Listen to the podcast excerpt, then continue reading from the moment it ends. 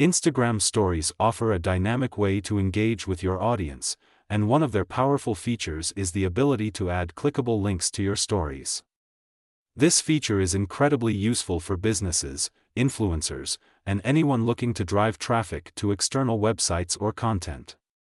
Here's a step by step guide on how to add a link to your Instagram story. Step 1 Ensure you meet the requirements. Before you can add links to your Instagram stories, you need to meet specific requirements. Account type Your account must be either a business account or a creator account. Personal accounts do not have access to this feature. Minimum followers You need to have a minimum of 10. 000 followers or be a verified user, with the blue check mark, to access the swipe up link feature.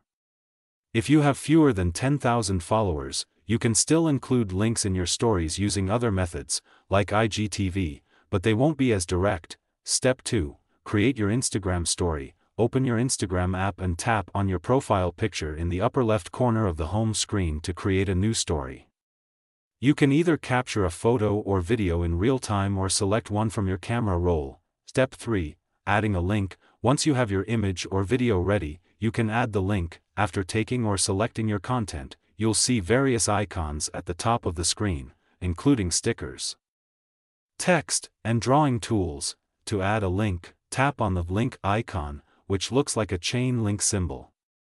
It's usually represented by a sticker with a link icon. Step 4 Enter the URL. A new window will appear where you can enter the URL you want to link to.